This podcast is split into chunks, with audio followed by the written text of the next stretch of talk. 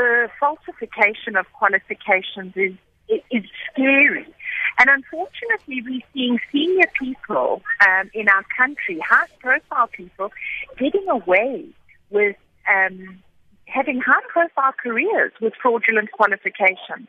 And my fear is that the people leaving school and not having passed matric, are they concerned about it or do they think they can just buy their way through a career?